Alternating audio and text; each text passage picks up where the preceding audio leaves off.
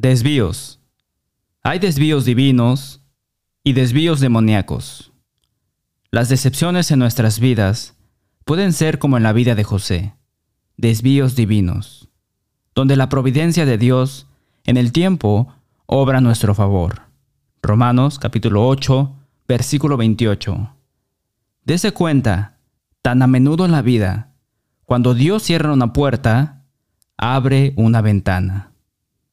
Tenga en cuenta que el diablo nos desviará de las oportunidades. Leemos en 1 Corintios capítulo 16 versículos 8 y 9, pero estaré en Éfeso hasta Pentecostés, porque se me ha abierto puerta grande y eficaz, y muchos son los adversarios. Satanás no quería que el apóstol estuviera presente para estas aperturas dadas por Dios. Los hombres que pusieron desvíos no desuadieron al apóstol. Una anciana en la esquina de una calle concurrida estaba confundida y dudaba en cruzar debido al tráfico denso. Finalmente, se acercó un señor y le preguntó si podía cruzar la calle con ella. Agradecida, ella lo tomó del brazo, pero se alarmó cada vez más cuando él cruzó la calle zigzagueando al azar, con el estruendo de las bocinas y el chirrido de los frenos. Finalmente, en la acera opuesta, dijo enojada, Casi haces que nos maten. Caminas como si estuvieras ciego. Lo soy, dijo. Es por eso que pedí cruzar contigo. Espiritualmente hablando, Satanás odia que los pecadores crucen del reino de las tinieblas al reino de la luz. Y así nos atraerá para que sigamos a los líderes ciegos que se ofrecen a ayudarnos a cruzar. Jesús dijo de los fariseos, son ciegos, guías de ciegos, y si el ciego guiare al ciego, ambos caerán en el hoyo. Mateo capítulo 15, versículo 14. Entonces, ¿dónde pondrá el diablo desvíos en el camino al cielo? Por supuesto, los pondrá a lo largo del camino, pero sabiendo que el bautismo es la línea divisora que debemos cruzar para alcanzar el perdón, con razón el diablo pone todo tipo de desvíos allí.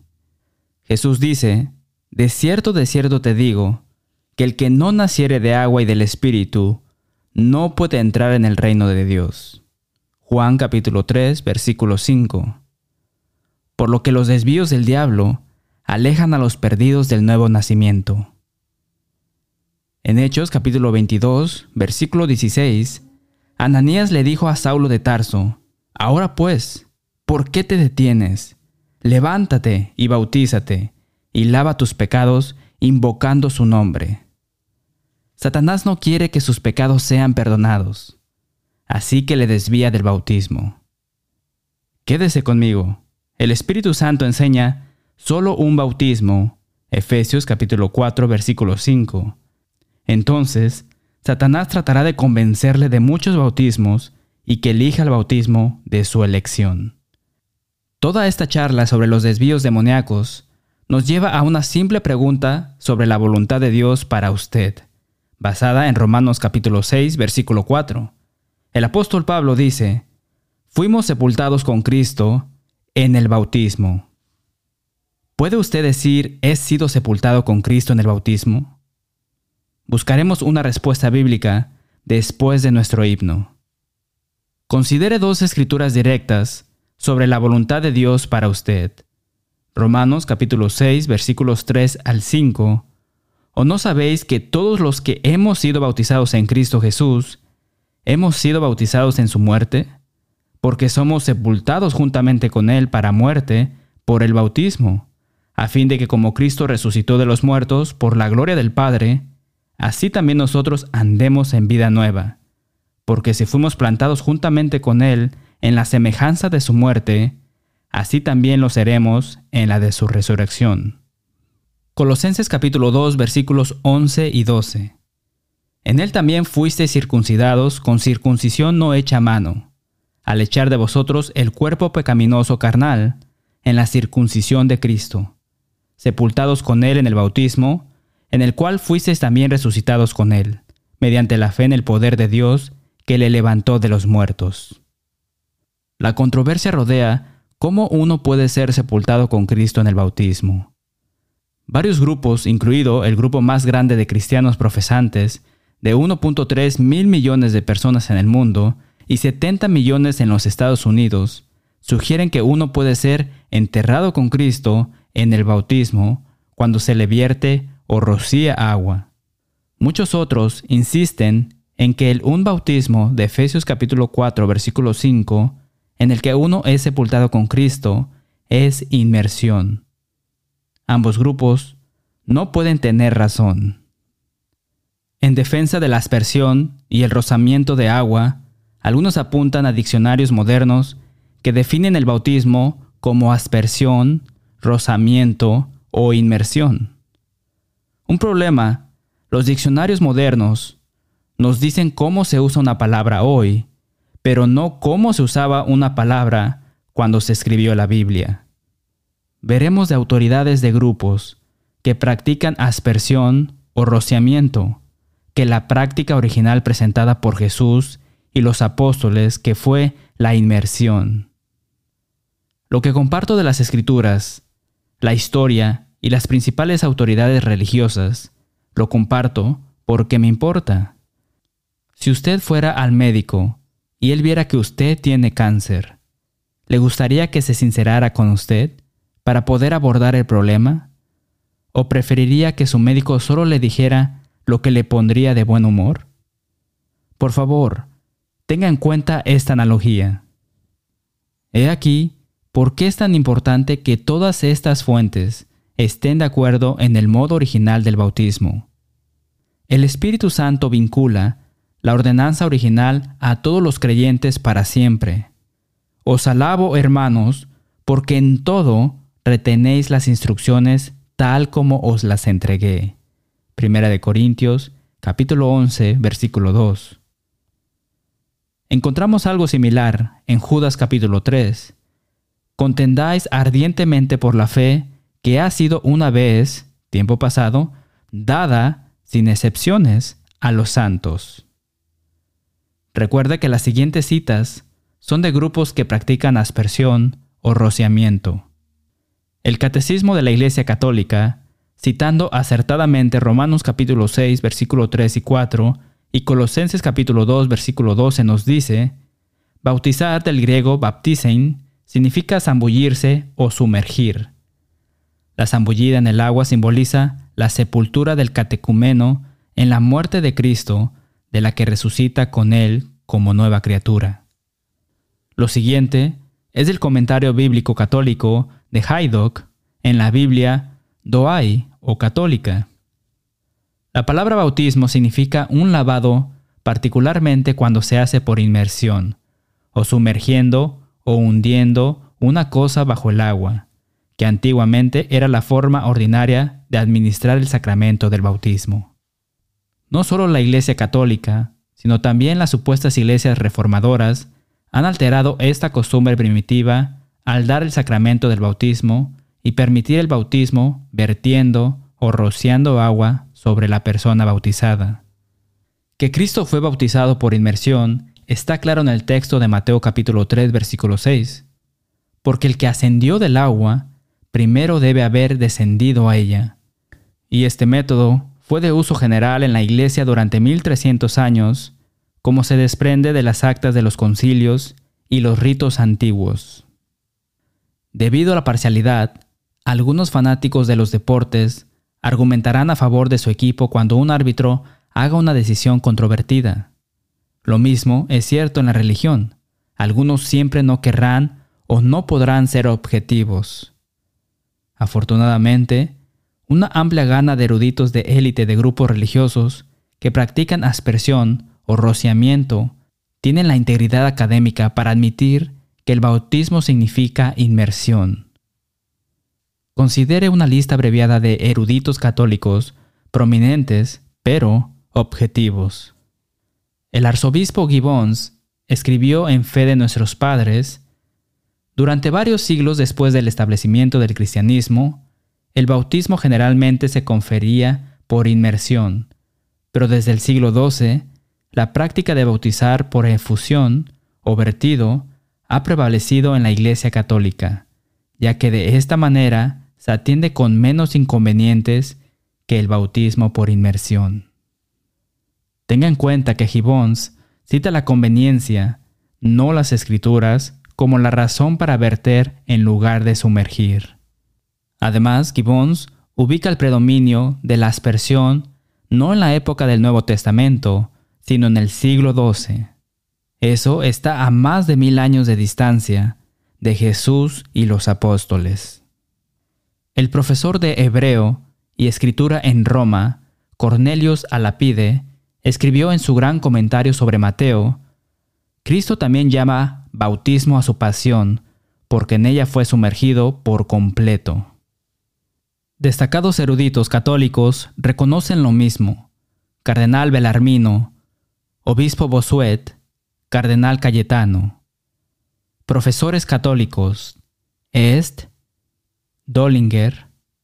Historiadores católicos, Dupin, Alsok, Lingar, John J. Ken, presidente de la Universidad Católica, Aidan Kavanagh, director de programa de posgrado en estudios litúrgicos de la Universidad de Notre Dame, y así sucesivamente. Una larga lista de eruditos anglicanos también reconocen que la palabra griega baptizo significa hundir, zambullirse o sumergir. Coniver y Hawson, obispo Cox, editor de la edición estadounidense de Padres Antenicenos, historiadores Archibald Bauer, J. E. Riddle J.C. Robertson, Thomas Stackhouse, George Waddington y William Wall. Agregue a esta lista de los eruditos congregacionalistas George Fisher y Moses Stewart. Los eruditos luteranos Gericke y Meyer, historiadores de la Iglesia Luterana, Mosheim y. El mismo Martín Lutero escribió, el término bautismo es una palabra griega.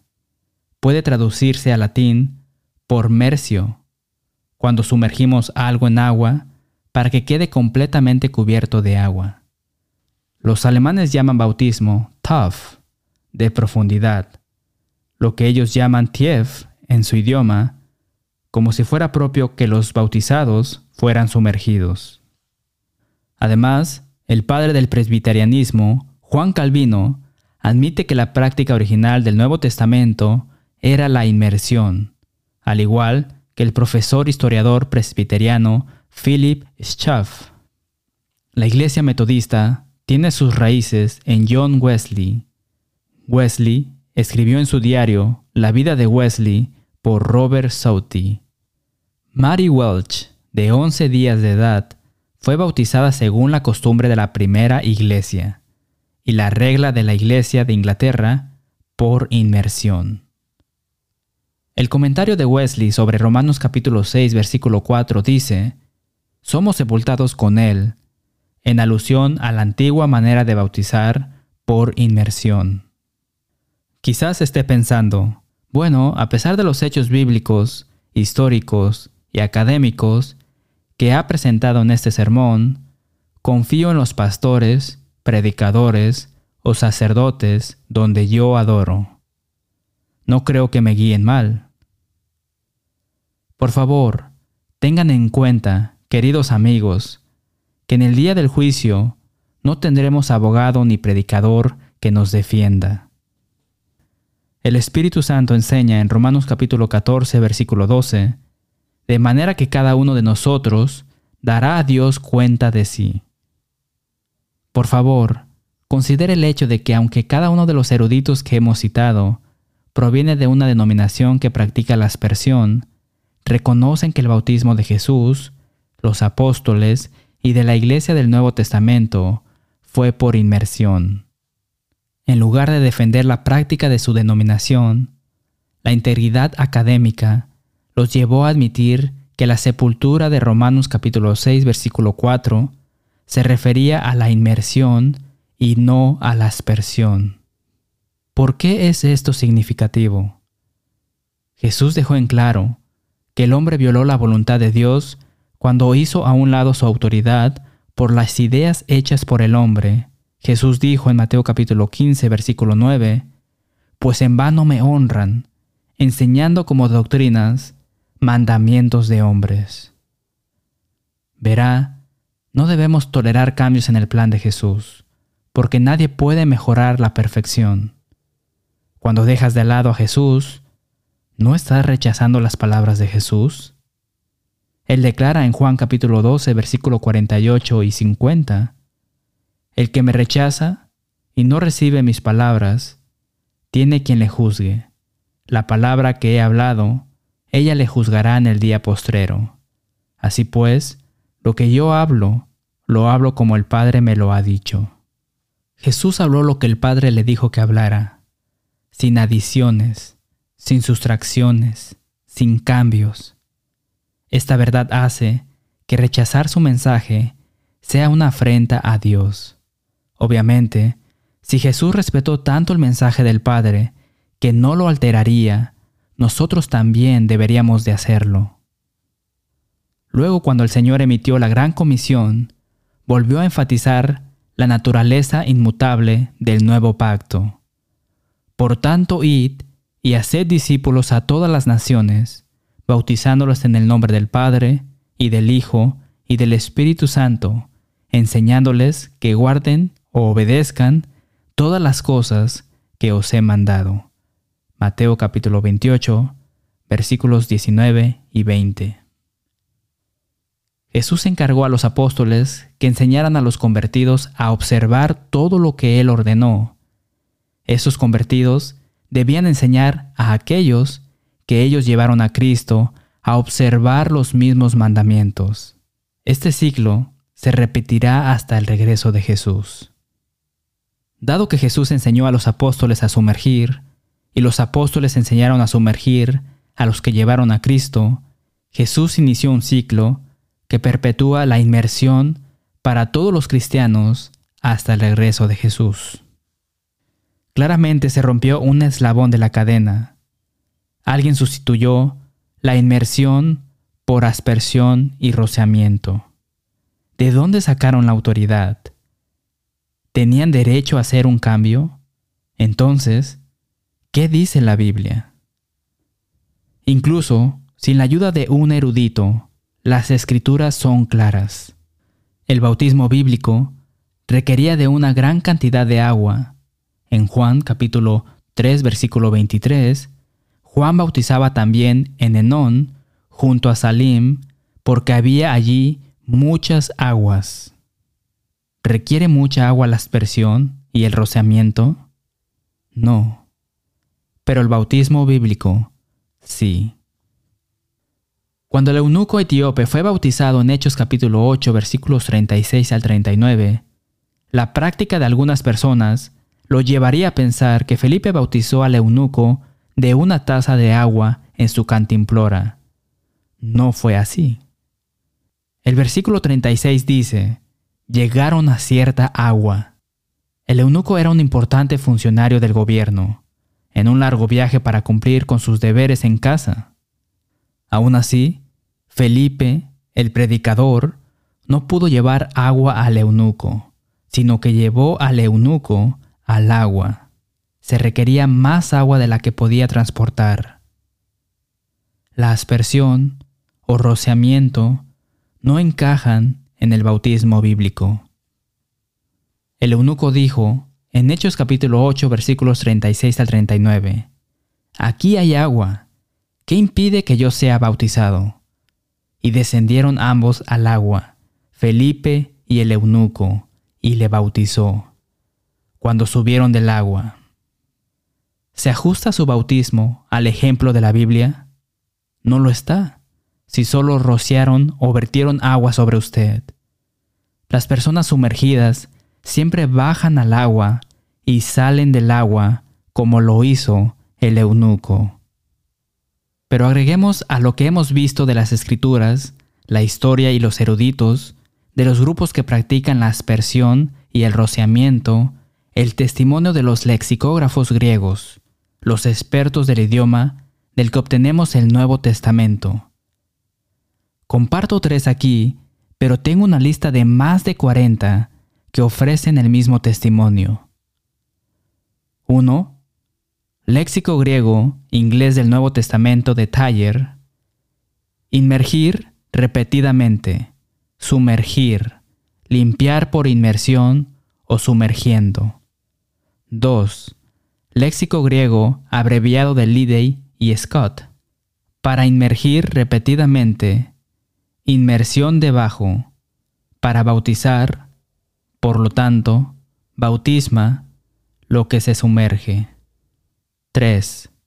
Léxico griego de los periodos romano y bizantino de Sofocles. Año 146 a.C. al año 1000 después de Cristo. Inmergir, sumergir, hundir. No hay evidencia de que Lucas, Pablo y los otros escritores del Nuevo Testamento hayan puesto sobre este verbo significado no reconocido por los griegos.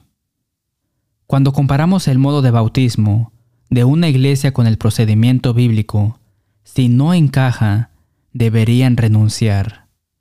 La inmersión se ajusta al patrón bíblico para el bautismo. Aspersión y rociamiento, no. Tal vez usted esté pensando, bueno, no creo que la inmersión sea gran cosa. Probablemente no hará ninguna diferencia. Está bien. Pero ¿y si lo hace? ¿Vale la pena el riesgo? Cuando uno puede obedecer fácilmente una orden tan simple? No debemos prestar apoyo moral o financiero a una institución que rechaza lo divino por una alternativa humana. El centro de nuestra investigación ha sido la pregunta, ¿puedo decir con seguridad, sin duda alguna, que he sido sepultado con Cristo en el bautismo? Si hay alguna duda sobre algo tan urgente, se debe actuar con rapidez para despejar cualquier duda. No se debe confiar en ninguna forma del llamado bautismo que no coincida con el simbolismo presentado por el Espíritu Santo en las Escrituras. Puedes decir con el apóstol Pablo en Colosenses capítulo 2 versículo 12, ¿fui sepultado con Cristo en el bautismo? Las personas son sepultadas y resucitadas por aspersión o por rociamiento? Las personas sumergidas pueden decir con confianza que fueron sepultadas con Jesús y resucitadas con Él. Nadie cuestiona la inmersión, se ajusta a la imagen presentada por el Espíritu Santo. Jesús fue sepultado en el corazón de la tierra. Mateo capítulo 12, versículo 40, en una tumba excavada en la roca. Mateo capítulo 27, versículos 60 y 66. Cubrieron la tumba con una gran piedra y encerraron completamente su cuerpo. De manera similar, cuando estamos sumergidos, estamos sepultados, completamente cubiertos por el agua. La inmersión coincide con la imagen bíblica. Si aspersión y rociamiento son el equivalente del bautismo, deberíamos poder reemplazar sin problemas la palabra bautismo con aspersión y rociamiento. Debería encajar. Sustituyendo la inmersión en Colosenses capítulo 2 versículo 12, obtenemos sepultados con Él en inmersión, en el cual fuisteis también resucitados con Él. Encaja perfectamente. Probemos con la aspersión. Sepultados con Él en aspersión. No. ¿Qué hay de sepultados con Cristo en rociamiento? No, Señor, porque no se sepulta con aspersión o con rociamiento. Vea esto. Pablo dice en Colosenses capítulo 2, versículo 12, Fuiste resucitado con Él en el bautismo. Y en Romanos capítulo 6, versículo 4, Así como Cristo resucitó de los muertos por la gloria del Padre, así también nosotros andemos en vida nueva. Entonces, cuando emergemos y rompemos la barrera del agua al aire, replicamos la resurrección de Cristo. Somos nacidos del agua y del Espíritu. No puede ser levantado de aspersión o rociamiento. Solo encaja la inmersión. Ignore el desvío del bautismo bíblico. Quédese con nosotros para obtener una copia de este mensaje después de nuestro himno. Gracias por ver Dejando que la Biblia hable. Comuníquese con nosotros para obtener una copia gratuita del número 1353, Sepultado con Cristo.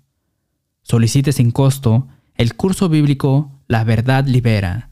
Mire videos, escuche audios o lea transcripciones de 500 sermones en letthebiblespeak.com. Decimos con el apóstol Pablo en Romanos capítulo 16, versículo 16, os saludan todas las iglesias de Cristo. Hasta la próxima semana y que Dios les bendiga.